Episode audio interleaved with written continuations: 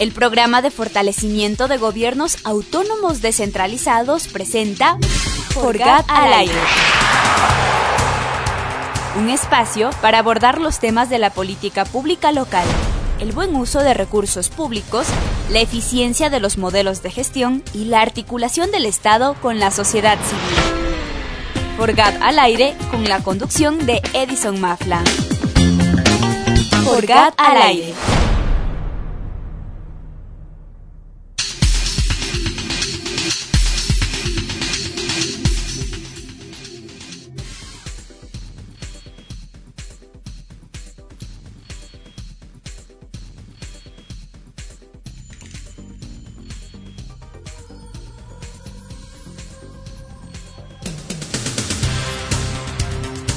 Buenos días, buenas tardes, buenas noches. Esto es el programa Forgat al aire, una iniciativa más de Radio Voz Andina Internacional para todo nuestro país y todos quienes nos siguen por las redes sociales en esta iniciativa de la Universidad Andina Simón Bolívar.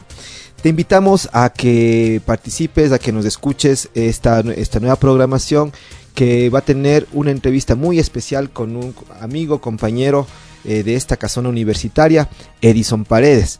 Tendremos también eh, eh, alguna información que darles sobre cómo está constituido el programa Forgat en este último semestre del 2019 y sin más ni más avanzamos con esta programación.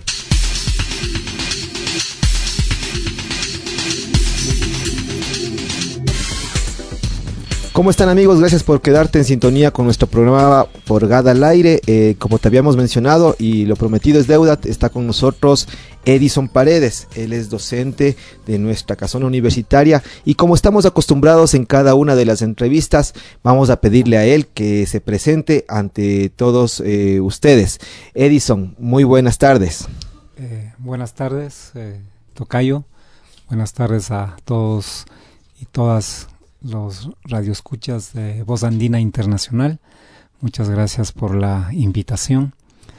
Eh, bueno, como tú dijiste, soy docente del área de educación de la Universidad Andina Simón Bolívar, eh, también dirigente de la Asociación de Funcionarios y Empleados de esta universidad. Y, y bueno, he trabajado muchos años con el movimiento sindical en temas de educación obrera, de educación gremial, y ese ha sido más bien mi, mi, trabajo, mi experiencia fundamentalmente con sectores sociales. Igualmente vengo de familias obreras, obreras textiles. Eh, mi padre y mi madre fueron obreros textiles. Entonces estoy relacionado existencial y vitalmente también con la clase trabajadora y también pues también soy un trabajador de esta universidad. Eso. Oye, qué interesante. Mira, tocó llegar al programa Forgada al Aire para saber un poquito más de ti con respecto, por lo menos, a tus padres, no lo sabía. Sí, sí. Eh, ¿Y en dónde era esta actividad textil que tenían de tus padres? Mis padres fueron obreros eh, de la fábrica Pintex en Otavalo. Ah, en Otavalo. Bueno, no solo mis padres, en general casi toda mi familia ampliada, mis tíos y mis tías también fueron trabajadores de esa fábrica.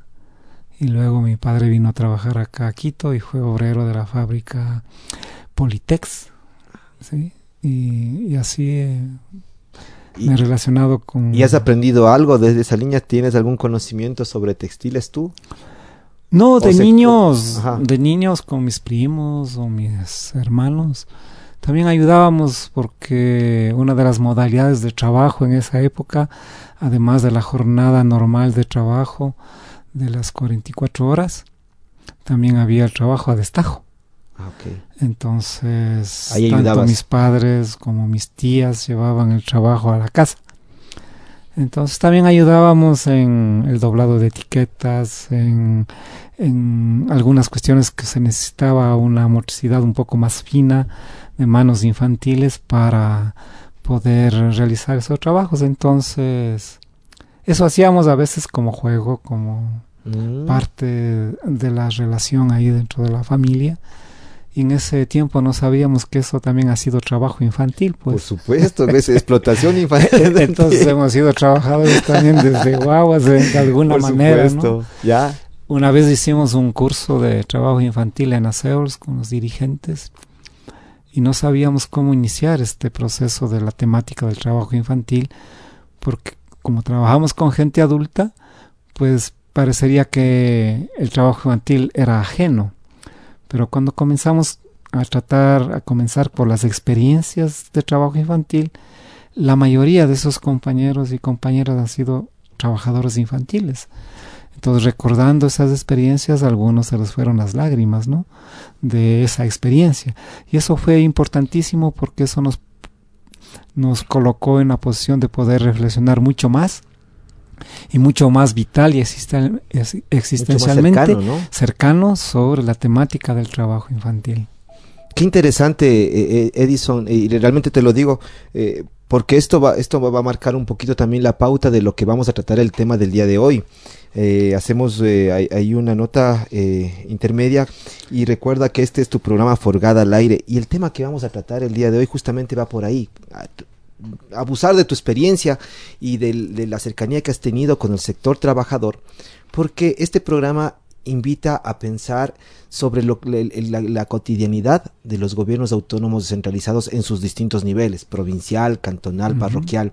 Y hay un sector muy importante de los gobiernos autónomos centralizados que yo creo, esa es mi convicción, que si están, eh, si están eh, comprometidos, si están bien atendidos, si además se encuentran eh, afines y con gusto a su lugar de trabajo, estos pueden fomentar la gobernabilidad. Para mí la gobernabilidad es un, es, es, es un espacio donde las autoridades locales, el nivel legislativo, los servidores públicos, los trabajadores hacen su parte para generar una armonía y que esto genere después política pública que aporte realmente a un desarrollo de un territorio. Entonces, la principal responsabilidad de un gobierno autónomo centralizado es tener a casa adentro las cosas eh, lo mejor posibles y creo que el trabajador ahí es un, un, motor fundamental, un, no quisiera decir engranaje por, por toda esta lógica industrial, pero sí más bien yo diría una, eh, yo sí diría un elemento que no debemos perderlo de vista y que no es solamente es un tema de roles, sino realmente es parte activa de esta gobernabilidad local. ¿Cómo lo ves tú? Eh, de hecho, hay una particularidad de los trabajadores y de las trabajadoras en el ámbito del sector público. Esta particularidad a veces se evidencia en la no clara identificación de quién es el otro, o sea, de quién es el, el patrono ahí. ¿sí? En el mundo del sector privado es mucho más fácil identificar. Ahí, hay, ahí hay los dueños de las fábricas, de los medios de producción, la burguesía, los capitalistas y los trabajadores.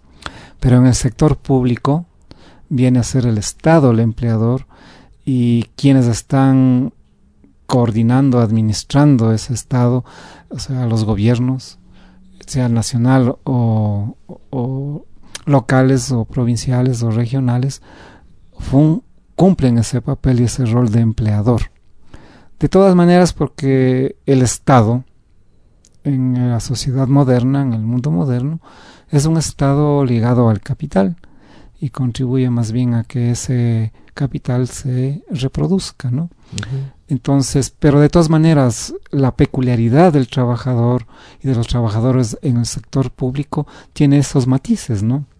Esos matices, por un lado solo hay, pensando un poco en esta diferencia entre lo privado y lo, y lo, y lo público, eh, cuando el privado busca tener eh, un producto o un servicio de, alta calidad, extremadamente competitivo, obviamente para los propios fines de lucro de la empresa, eh, y viéndonos ya en el lado público, que eso digamos que de alguna manera no es tan visible, ¿qué crees tú que, que, pueda pasar en, en la conciencia del trabajador frente eh, a dimensionar y, mucho mejor si es que este, este, este trabajador estuvo a lo mejor en los, en, en, los dos sectores tanto en lo privado y en lo público. ¿Qué crees que puede, que, puede sentir, que puede percibir? ¿Será que realmente concibe que el, el, sector público sí brinda un servicio, sí brinda un producto y que esto tiene que ser de calidad o de calidez?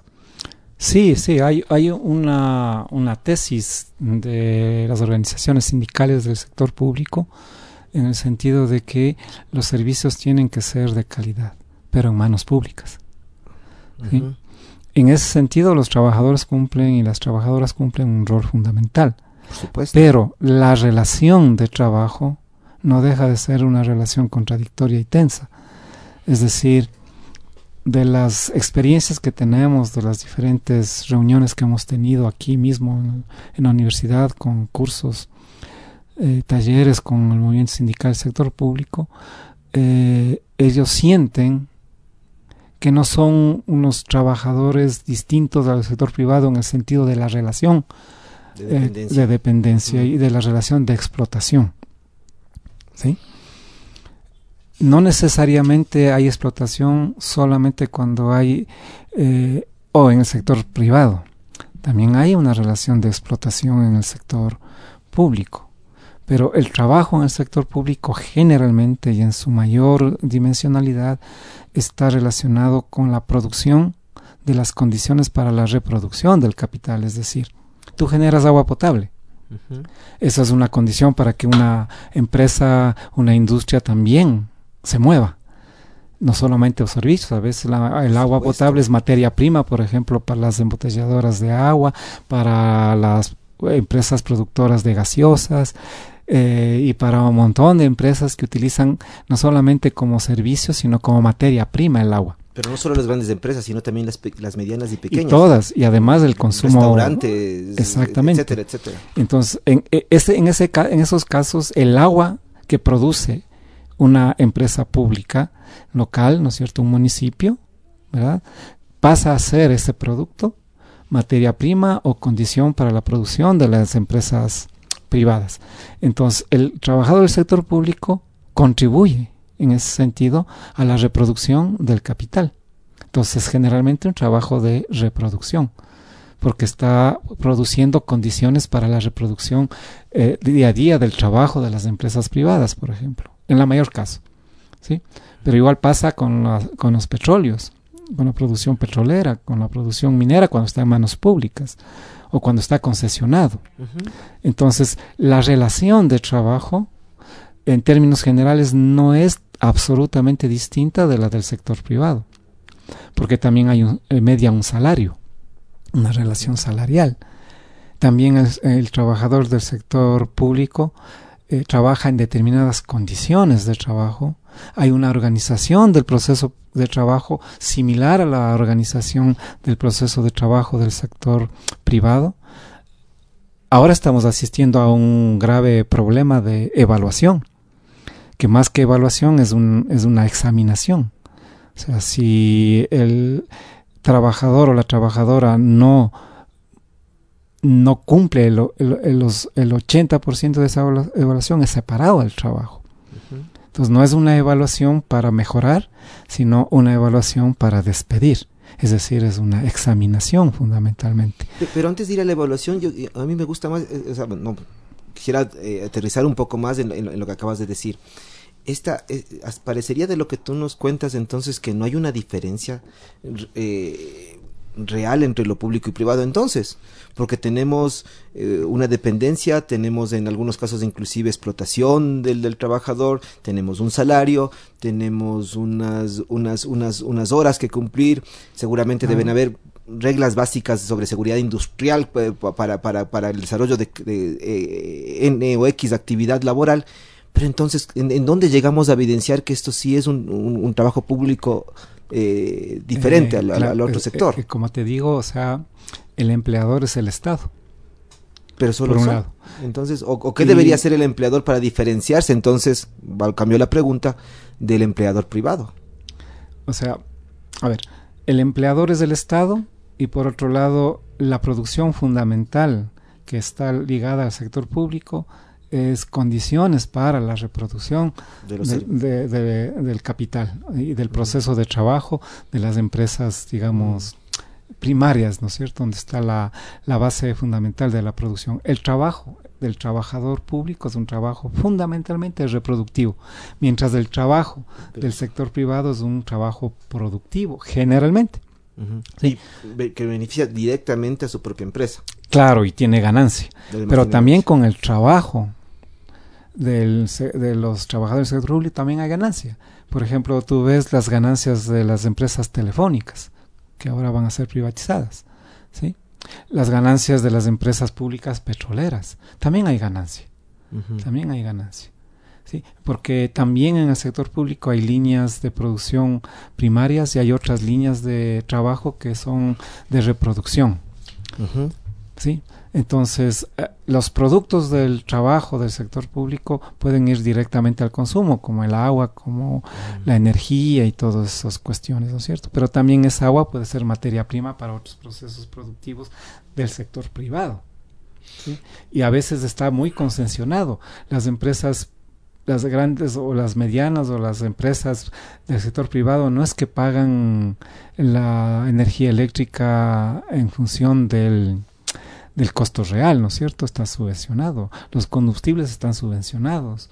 Eh, las telefonías están subvencionadas. Entonces el Estado está contribuyendo con el trabajo del sector público a garantizar que las empresas del sector privado funcionen. No solamente en términos de producción, sino también en la generación de leyes. Por ejemplo, los servicios de salud. Un trabajador del sector privado se enferma y va a los hospitales públicos. Y esos hospitales públicos se encargan de que esa fuerza de trabajo retome sus capacidades para seguir en el trabajo normal. Entonces, claro, o sea, todos esos trabajadores de los amplios sectores públicos están contribuyendo hacia el funcionamiento mismo de un sistema. Y cuando tú recibes a los, a los compañeros en, en, las aulas y, y, de pronto se abre este debate, el que tú ves, eh, hay gente que a lo mejor no cayó en cuenta de esto. No, no, claro, claro, claro. No es una cuestión que se exprese de manera inmediata en las representaciones que tenemos. ¿sí? Así como los trabajadores del sector privado no tienen conciencia directa de, de, cómo se realiza el proceso de la explotación. Eso tiene que ser reflexionado. ¿sí? Porque los trabajadores del sector público no ven pues al Estado como el patrón, empleador, y, y así como tampoco se le ve al empleador del sector privado como el gran el gran eh, capitalista, ¿no? No hay esa conciencia en la mayoría de los trabajadores. Si hubiera esa conciencia, pues tal vez el sistema hubiera cambiado hace, hace rato. Si justamente para mantener ese, esa situación de trabajo, ¿no es cierto? Es indispensable que todos los servicios públicos como la educación, por ejemplo, eh, eh, la salud y todos los servicios públicos apunten a que esa conciencia no se desarrolle, no se potencie para poder dar cuenta de cómo es el, trabajo en el mundo del capitalismo, tanto en el sector público como en el sector privado. Porque la relación de trabajo es eh, fundamentalmente la misma. Son las condiciones, son los fines de ese trabajo los que tienen su especificidad pero tanto en el un sector como en el otro sector hay procesos de explotación y muchas veces de sobreexplotación en el sector público. Qué interesante Edison, porque estaba pensando justamente ya eh, tratando de mirar a los gobiernos locales, que además ahí, eh, si bien los, los, las grandes organizaciones a nivel nacional seguramente tienen en su en su en su rol, en su obligación, en su en su naturaleza de organización de que, que de, este, esta clase eh, laboral importante, eh, seguramente el fortalecimiento de sus capacidades, el, el, identificar cuadros que puedan eh, este, luchar por las reivindicaciones del trabajador ecuatoriano, seguramente también ellos tienen que aterrizar en, sus, en, cada territorio y también brindarles todos este, estos conceptos, estas ideas lo más claras posibles para que también desde sus organizaciones, que son básicamente los sindicatos en los gobiernos locales, puedan, puedan también contribuir a, una generación de trabajo que garantice todos sus derechos. Entonces ahí has tenido tú seguramente compañeros y compañeras que, que vengan de municipios, que vengan de consejos provinciales a discutir estos temas. Claro que sí. Y hay una cuestión interesante a nivel histórico de los últimos, de las últimas décadas. En la década de los 90, por ejemplo, en el régimen del señor Borja, se generó toda una propuesta, una dinámica de flexibilización laboral esa flexibilización laboral fue limitando la capacidad de acción de los sindicatos del sector fundamentalmente privado. Los del sector público, los sindicatos no fueron mayormente topados por la fuerza que había, ¿no es cierto? Sí, pero había leyes como el decreto 2260, las limitaciones en la contratación colectiva. Pero en la última década hay una propuesta de reforma laboral que afecta fundamentalmente a los trabajadores del sector público. ¿sí?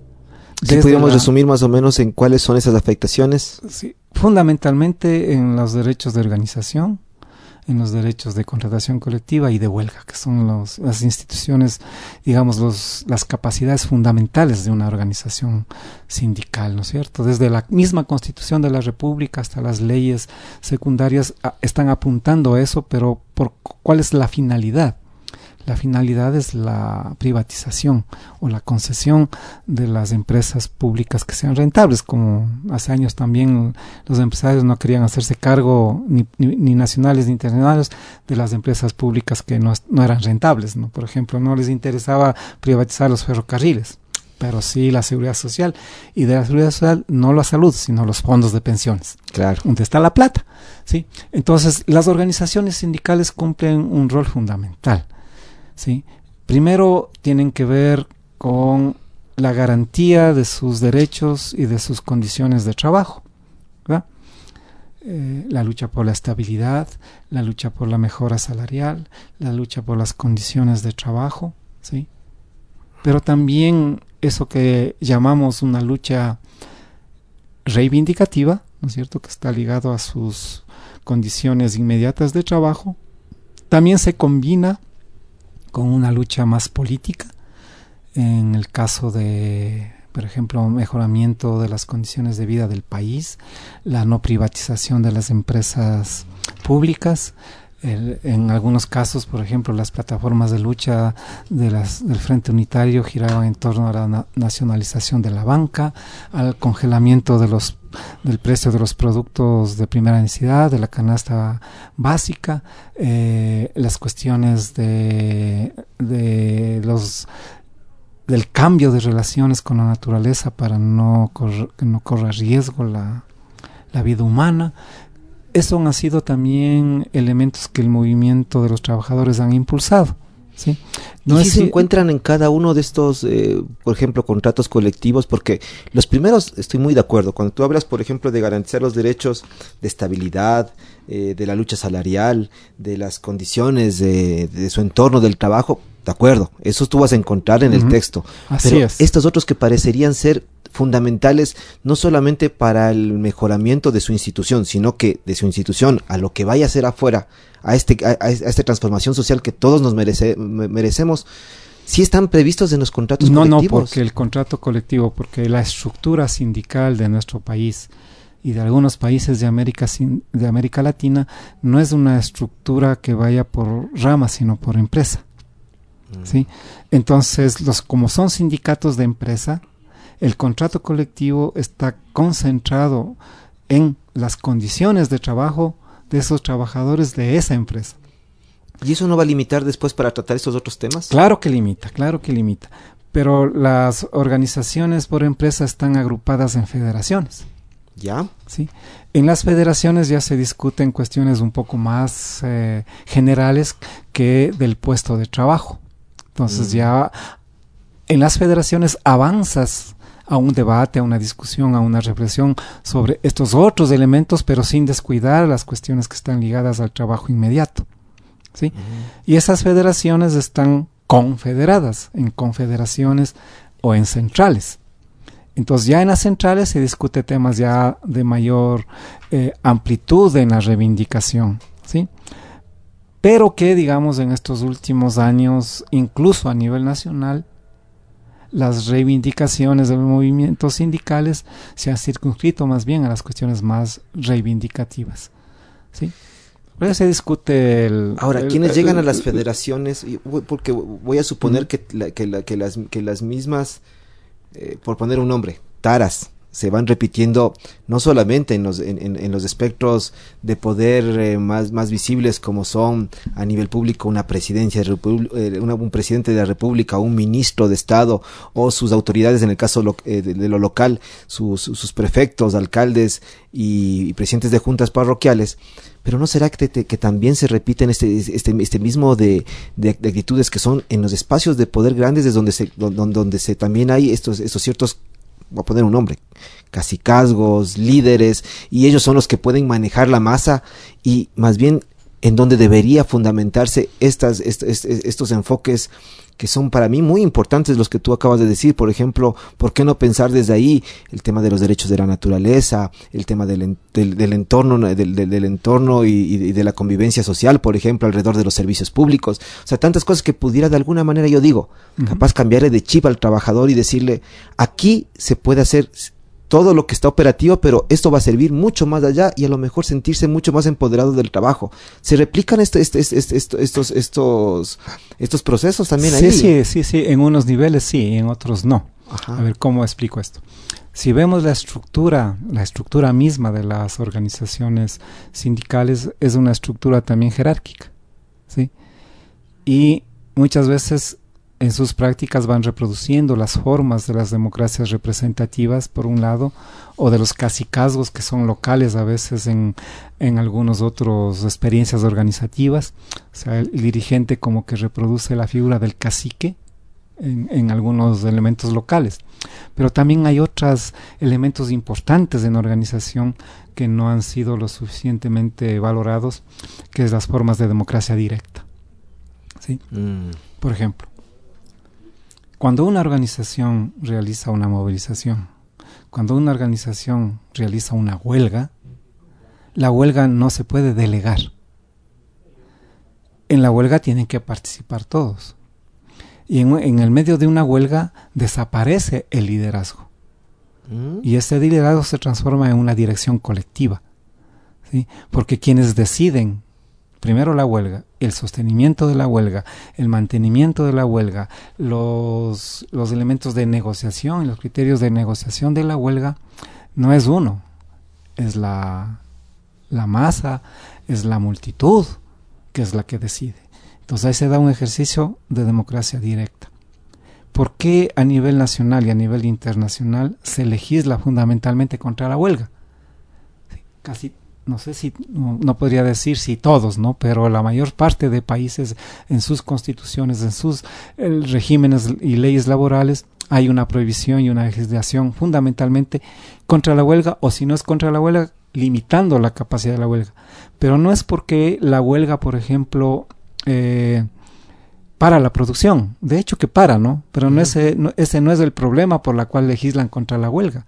Porque cuando se reanuda el proceso de trabajo, pues se, recupera, con, todo lo que, con creces muchas veces lo que supuestamente se ha perdido en el tiempo de huelga. No es por eso. Fundamentalmente se legisla contra la huelga porque la huelga es una expresión de relaciones sociales distintas, sobre todo de relaciones sociales políticas de democracia directa. ¿Sí? Voy, voy, voy, a, voy a hacer un, un paréntesis, no sin antes decir, ¿no será también vivimos supuestamente 12 años de un régimen socialista. Y si pensamos en los principios básicos, muy básicos del socialismo, y pensamos que el, poder y la administración de la propiedad deben estar en las, en las manos de los trabajadores, entonces, ¿por qué empezamos a tener miedo de las huelgas donde hay una democracia directa, en donde justamente se está tratando temas que van pensando en esa administración y poder desde los trabajadores? voy a dejarte con esa idea en, principio que es muy, es, muy generadora y creo que va, y va, a potenciar muchas otras eh, preguntas pensando ya desde los gobiernos locales. Pero vamos a pedir entonces a que en este interludio eh, hagamos un interludio musical, quizás algo de, de Víctor Jaraba para poner y regresaremos en un momento eh, nuevamente con Edison Paredes en una tertulia muy rica alrededor fuerza laboral y gobiernos autónomos descentralizados. No nos pierdas de vista, esto es Forgada al aire.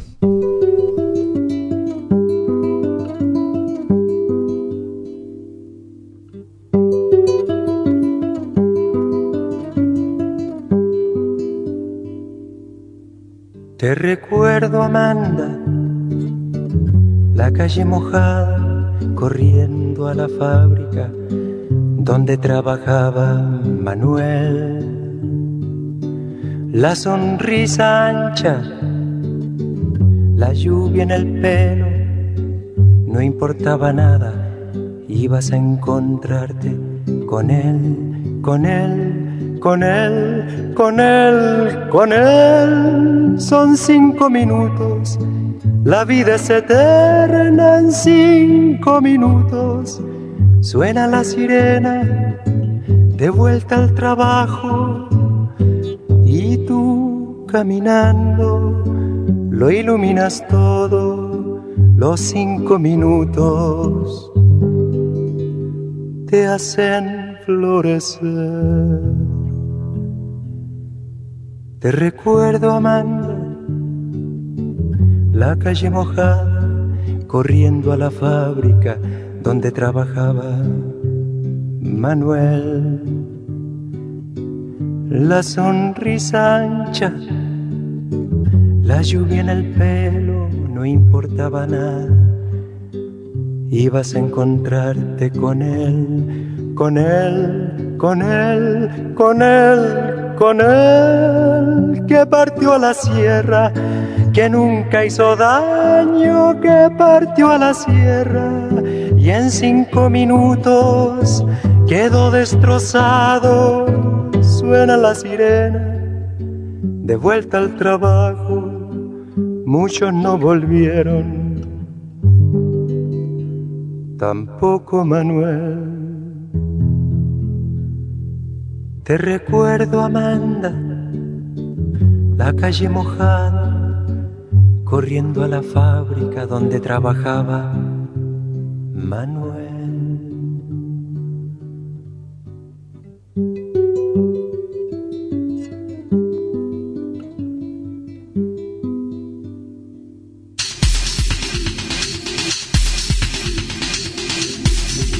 Hola amigos, ¿qué está, ¿cómo están? Eh, gracias por, por, esperarnos y luego de esta motivante canción regresamos a esto que es el programa Forgada al Aire, una iniciativa más de Radio Voz Andina Internacional. Estamos eh, conversando en una tertulia muy rica con Edison Paredes, docente del área de educación de nuestra universidad, y quedamos con esta idea principal. Vivimos eh, supuestamente eh, un régimen socialista y son justamente eh, las principales instituciones del trabajador las que son observadas y limitadas por la propia legislación que fue creada en, a partir de una nueva constitución en Montecristi allá por los años 2008. Eh, hoy volvemos a tratar eh, eh, a retomar la, tertulia Edison y realmente una cosa que, ya, ya podemos ir, ir topando, si bien son estas, estas limitaciones las que dan el poder, ¿cuáles son entonces las, las, las principales reivindicaciones, acciones que debería tomar o que se dan de pronto en las, en, las aulas de esta misma universidad cuando, se, cuando se, se, topa el tema con los trabajadores, qué es lo que te han dicho o qué es lo que se les ha podido sugerir o qué es lo que, o qué contenido se les ha podido mostrar para que ellos puedan tomar una decisión, una reflexión sobre estos temas. Mm, bueno, eh, quisiera antes de, de ir a eso reflexionar un, momentito sobre la primera eh, idea que tú planteaste en esta en este momento sobre el carácter del régimen. Hace algunos años, cuando el señor Jorge Glass era vicepresidente de la República, asistimos a un congreso de la red de universidades y escuelas politécnicas, la REDU, en Guayaquil, y uno de los primeros, bueno, el que abría el congreso era el señor Jorge Glass y planteaba una una especie de ponencia con unas ideas en PowerPoint. Entonces, ¿cómo el señor Glass, vicepresidente de la República de ese entonces, caracterizaba su propio régimen? Él indicaba en esa, en esa presentación y en esa exposición que lo que estábamos asistiendo a, es a un desarrollo tardío del capitalismo. Él no planteaba que el régimen era socialista, sino a, a un desarrollo tardío del capitalismo que se entendería genera las bases para un cambio de la matriz productiva y que posteriormente podrá llevar a, a lo que ellos llamaban socialismo del siglo XXI o biosocialismo republicano. Entonces, el régimen correísta por ningún lado ha sido un régimen socialista más que en los discursos, ¿no? en las representaciones imaginarias discursivas que justificaban algunas de sus medidas. Pero más que nada es un régimen que administró el Estado favoreciendo a los grupos económicos de poder de este país y a las empresas también transnacionales o bien norteamericanas o bien chinas. Entonces, no tenemos nada de socialismo en, en, ese régimen y lo que hizo el régimen correísta, todos sabemos, fue una criminalización de la protesta social, una estigmatización del movimiento sindical, sobre todo del sector público, ¿no es cierto? Por eso decía los últimos años de la reforma, décadas que fue la reforma laboral, fue dedicada a debilitar a las organizaciones sindicales del sector público para poder eh, materializar el programa económico fundamentalmente de privatizaciones del sector público. Y ese, esa política se continúa porque si tú ves ahora eh, que es un poco paradójico, ¿no? Se cree generar, se pretende generar empleo despidiendo a los trabajadores, ¿sí? Eh, es una paradoja, ¿no? O sea, y ahí el trabajo sindical, sobre todo entrando a lo que tú planteas en los procesos educativos para ubicar la situación de las organizaciones sindicales en el sector público y las perspectivas de, del trabajo organizativo, entonces están ligados a estos temas. O sea, el empleo público, por ejemplo. ¿sí? Una de las formas de generar empleo es fortalecer el empleo público con la obra pública. Pero los recursos del Estado destinados hacia la obra pública y no hacia otros fines como la corrupción o las coimas o la entrega de las empresas, podría muy bien canalizarse para generar un empleo.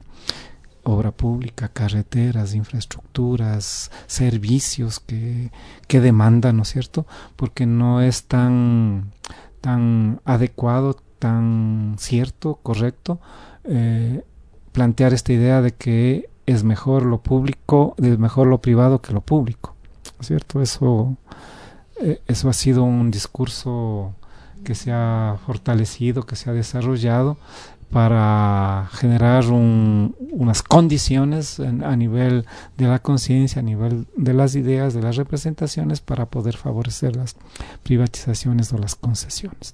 Entonces, uno de los temas que se trata en, en, los, en los cursos, en los talleres con las organizaciones sindicales son estos, ¿no? La relación de la organización con el Estado. ¿Sí? Ahí hay un problema bastante grande bastante grande, que hay un problema de autonomía. ¿sí?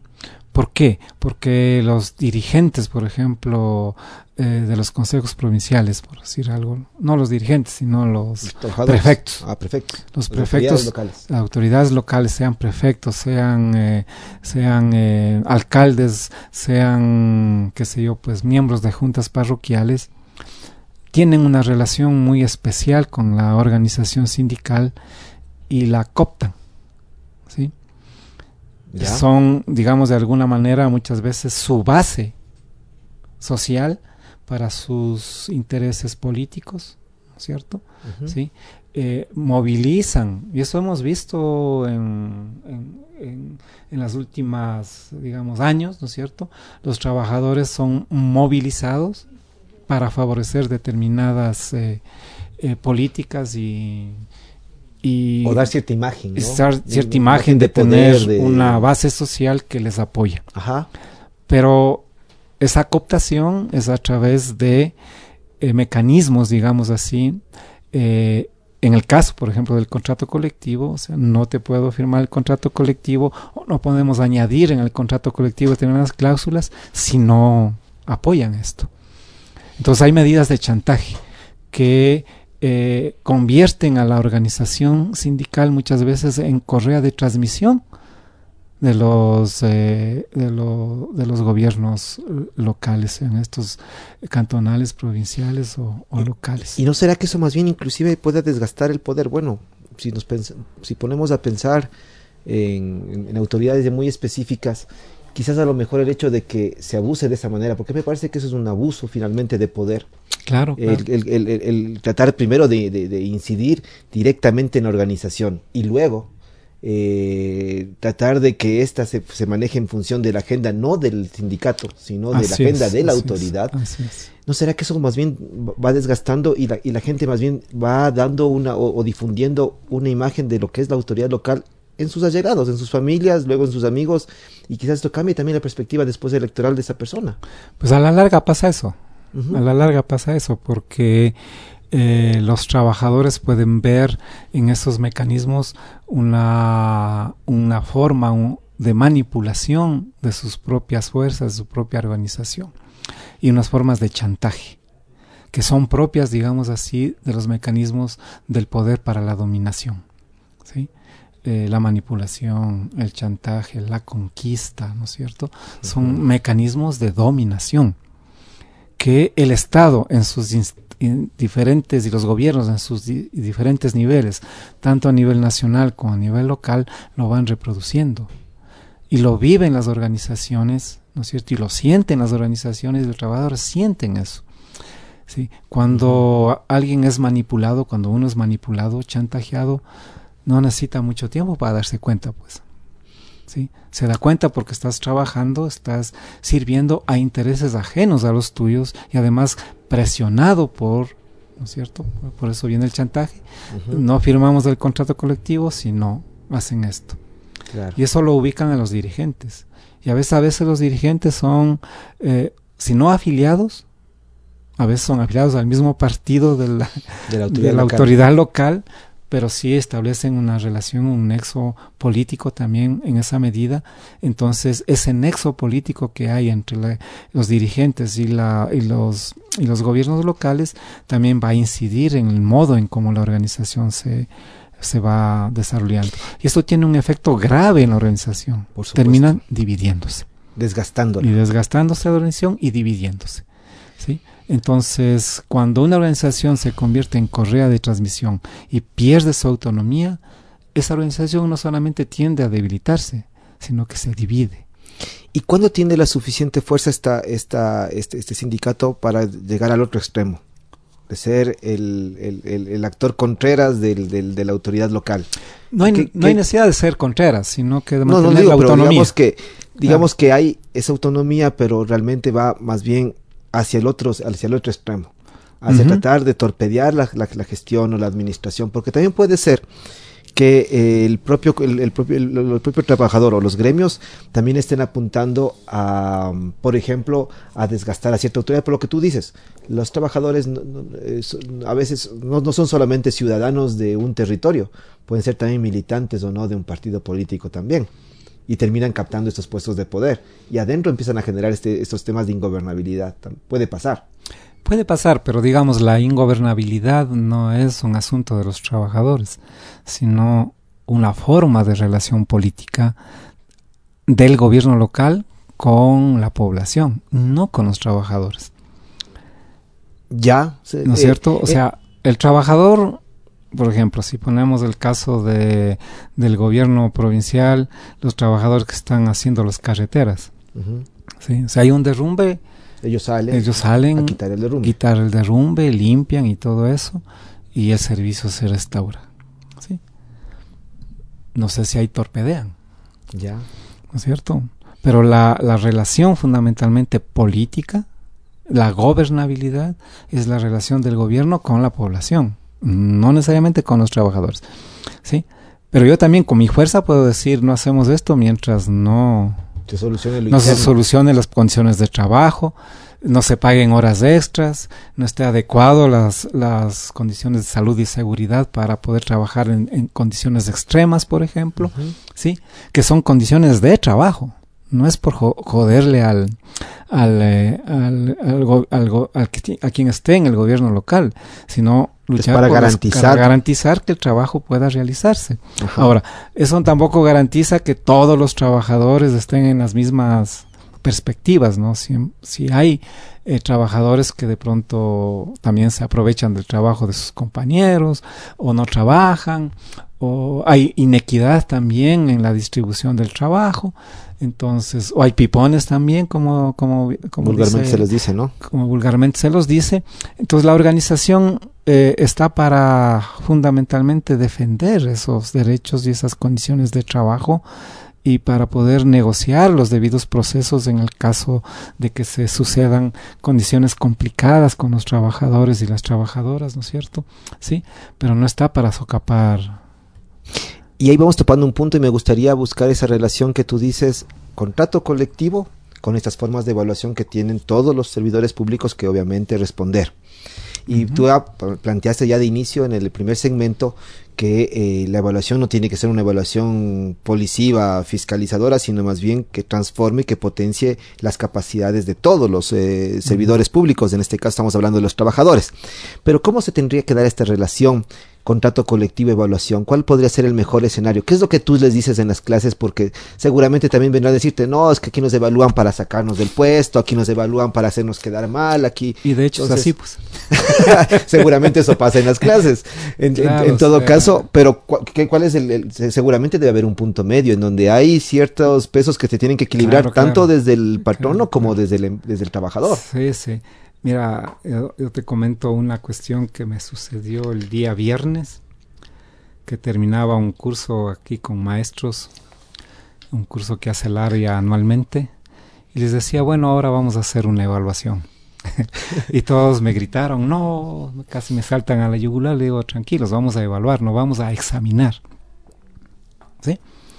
Entonces la evaluación consistía en que ellos hagan un criterio, digamos así, de mm, un juicio, digamos así, de cómo les ha parecido, cómo han vivido esos dos días que estuvimos en clases. Entonces ahí se les bajó todo el sentimiento negativo frente a la evaluación. Estamos muy acostumbrados a esa, esa, evaluación, ese examen en donde todos vamos a reprobar.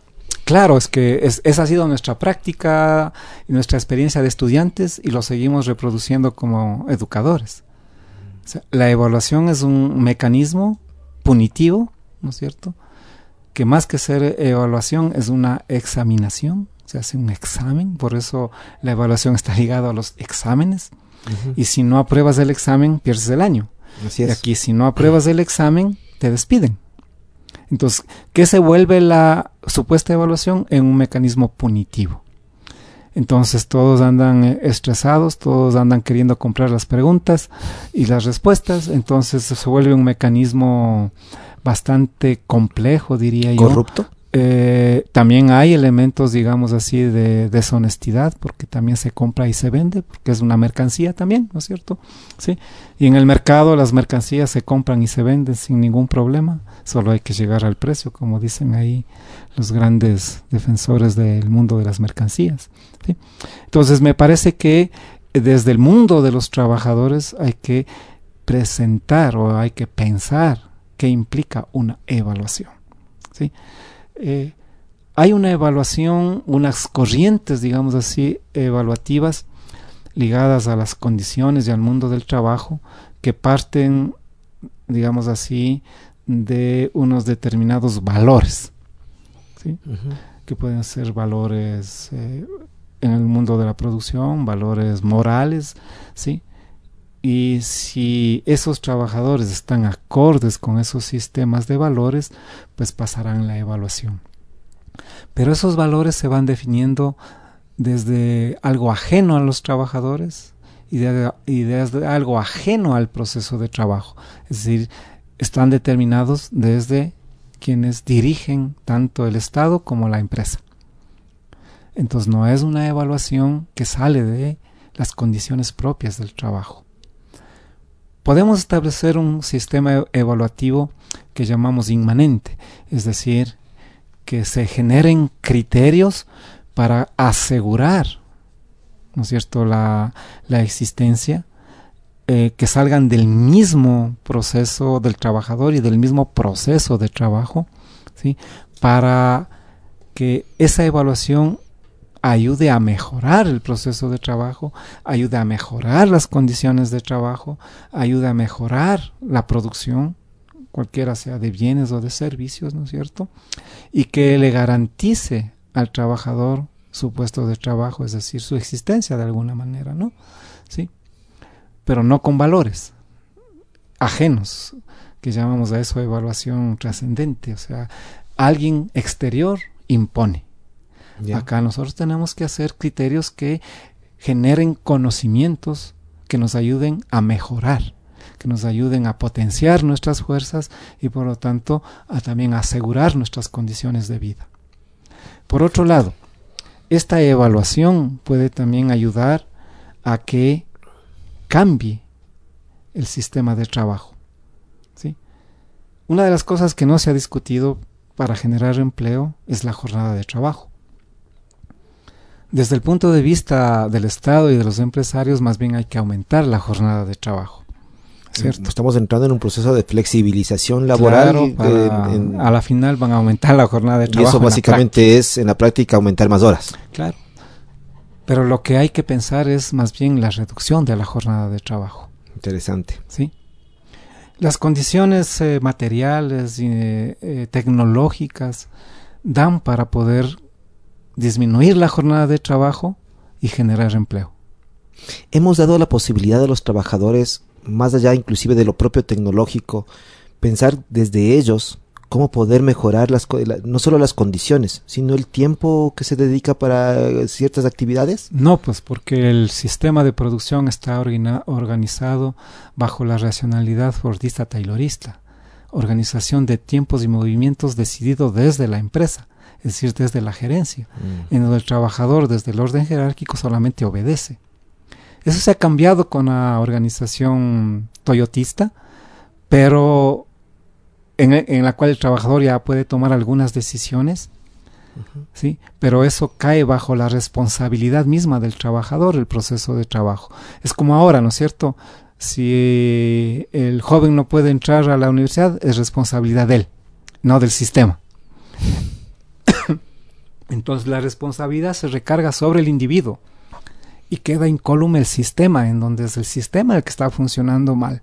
Mal en el sentido de que está, digamos, al, al haber recambio productivo, se van desplazando fuerzas de trabajo y se va reemplazando esa fuerza de trabajo por máquinas, por robots o por mecanismos tecnificados, eh, ¿no es cierto?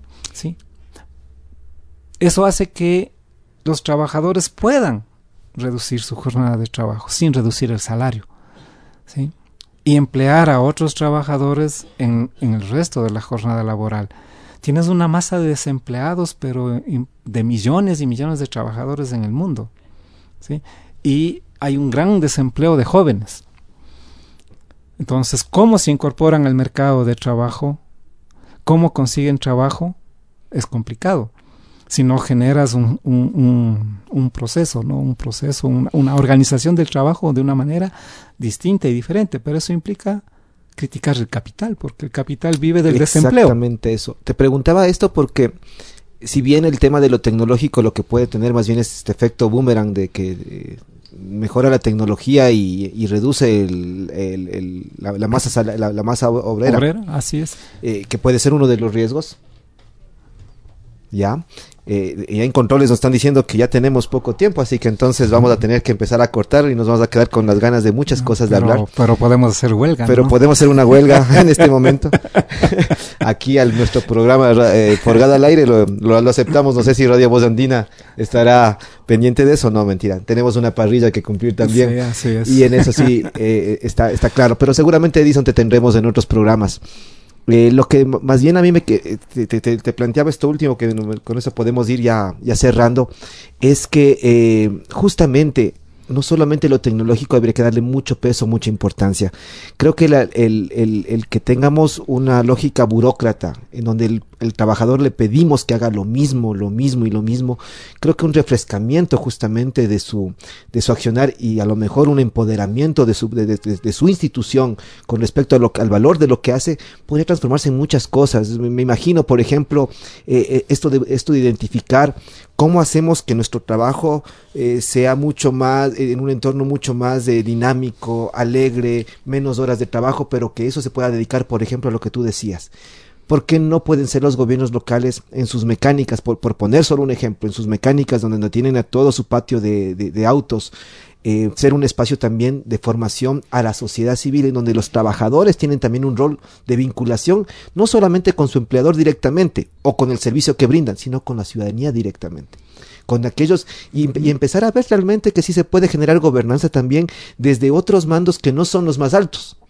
Creo que inclusive electoralmente a la propia autoridad local le beneficiaría cosas como estas, en donde los propios mecánicos de una institución, de, una un municipio, de un consejo provincial, se vuelven en profesores de jóvenes que están complementando su formación quizás y van y practican y además pueden abrir después sus talleres, así no sea para trabajar en el sector público, sino para hacer su emprendimiento privado. o sea, yo creo que se puede, es posible. ¿Cuál sería el mensaje? Que daríamos justamente a estos sindicatos que, que, año a año tienen que estar pensando qué es lo que va en el contrato colectivo, qué es la, su relación con el patrono, cómo se tiene que enfrentar los procesos de evaluación.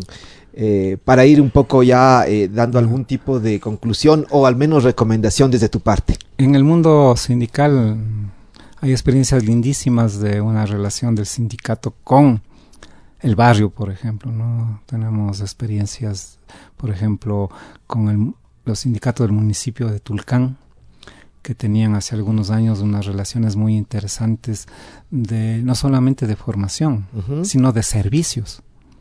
Ah, fíjate. al barrio, por ejemplo. Eso justamente era lo que... Más allá de la dinámica que haya generado el gobierno local ahí. ¿Por qué? Porque los trabajadores también son habitantes de un barrio, de una comuna, de una realidad. Entonces, ese, e, el sindicato puede tener una relación eh, y trabajar en unión directa con la comunidad para ir eh, solucionando algunos de sus problemas y de sus necesidades. Esas experiencias ha habido. Lo que pasa es que el Estado ha generado una relación de don, o sea, de dar y muy vertical también. Y muy vertical. Y cuando hay una relación de dar, una, relación de don, te doy algo porque no tienes, ¿no es cierto? Eso genera una relación de dependencia. Entonces la gente estamos pidiendo al Estado que nos den, que nos den derechos, que nos den servicios, que nos den un montón de cosas. El momento en que asumamos nuestra responsabilidad autónoma, ¿no es cierto? El Estado se viene abajo. Entonces tenemos que asumir la responsabilidad de los servicios, la comunidad organizada. Y eso es históricamente ha sido posible, ¿no es cierto? O sea, hay experiencias históricas en donde las organizaciones asumen su desde su autonomía los servicios, la producción. Aquí también tenemos eh, eh, ejemplos de sindicatos que se han hecho cargo de la misma producción y han salido algunos de ellos, ¿no es cierto? Entonces, hay necesidad de ir repensando el movimiento sindical eh, no solamente del sector público, sino del sector privado, de la unidad, mm, de pasar de organizaciones de empresa a organizaciones por rama, por ejemplo, que le da más fuerza, más posibilidades de acción y sobre todo tener clara una, la construcción de una agenda autónoma que no esté la agenda del presidente o del prefecto o del alcalde en, en manos de los trabajadores y siguiendo la agenda, sino hay que generar una agenda autónoma en cualquier nivel, en cualquier institución y en cualquier lado, ¿no es cierto? Es básica la, la capacidad de autonomía para poder desarrollar y fortalecer la acción de los trabajadores. Edison, muchas gracias por este, esta tertulia que ha sido sumamente interesante. Vamos a comprometerte para analizar algunas cosas que nos quedan pendientes en bandeja y eh, eh, decirles a los, los, amigos y amigas que nos escuchan que nosotros acá como eh, programa Forgad, ya terminando el semestre, hemos tendremos que informar que hemos cerrado algunas cosas también con respecto a nuestros gobiernos locales. La primera cosa, indicarles que la agenda de eh, fortalecimiento empieza en el mes de agosto y eh, que todas nuestras juntas parroquiales, municipios y consejos provinciales estén atentos porque tenemos ya una agenda de, de, capacitación, la misma que va a ser colgada en nuestras redes sociales. Y eh, una segunda idea que tenemos algunos convenios, especialmente con gobiernos parroquiales, en donde estaremos propiciando procesos de fortalecimiento de modelos de gestión mancomunados y de consorcios. Finalmente, también estamos cerrando ya procesos de consultoría muy interesantes con respecto a eh, gobiernos provinciales y municipales en la Amazonía, en donde tendremos para final de este año ya el, el, modelo de gestión para sistemas de información local. Mucho que contar, mucho que decir, sin embargo el tiempo es oro y hasta aquí hemos llegado. Muchas gracias Edison nuevamente por estar acá. Buenos días, buenas tardes, buenas noches. Esto es el programa Forgat al aire.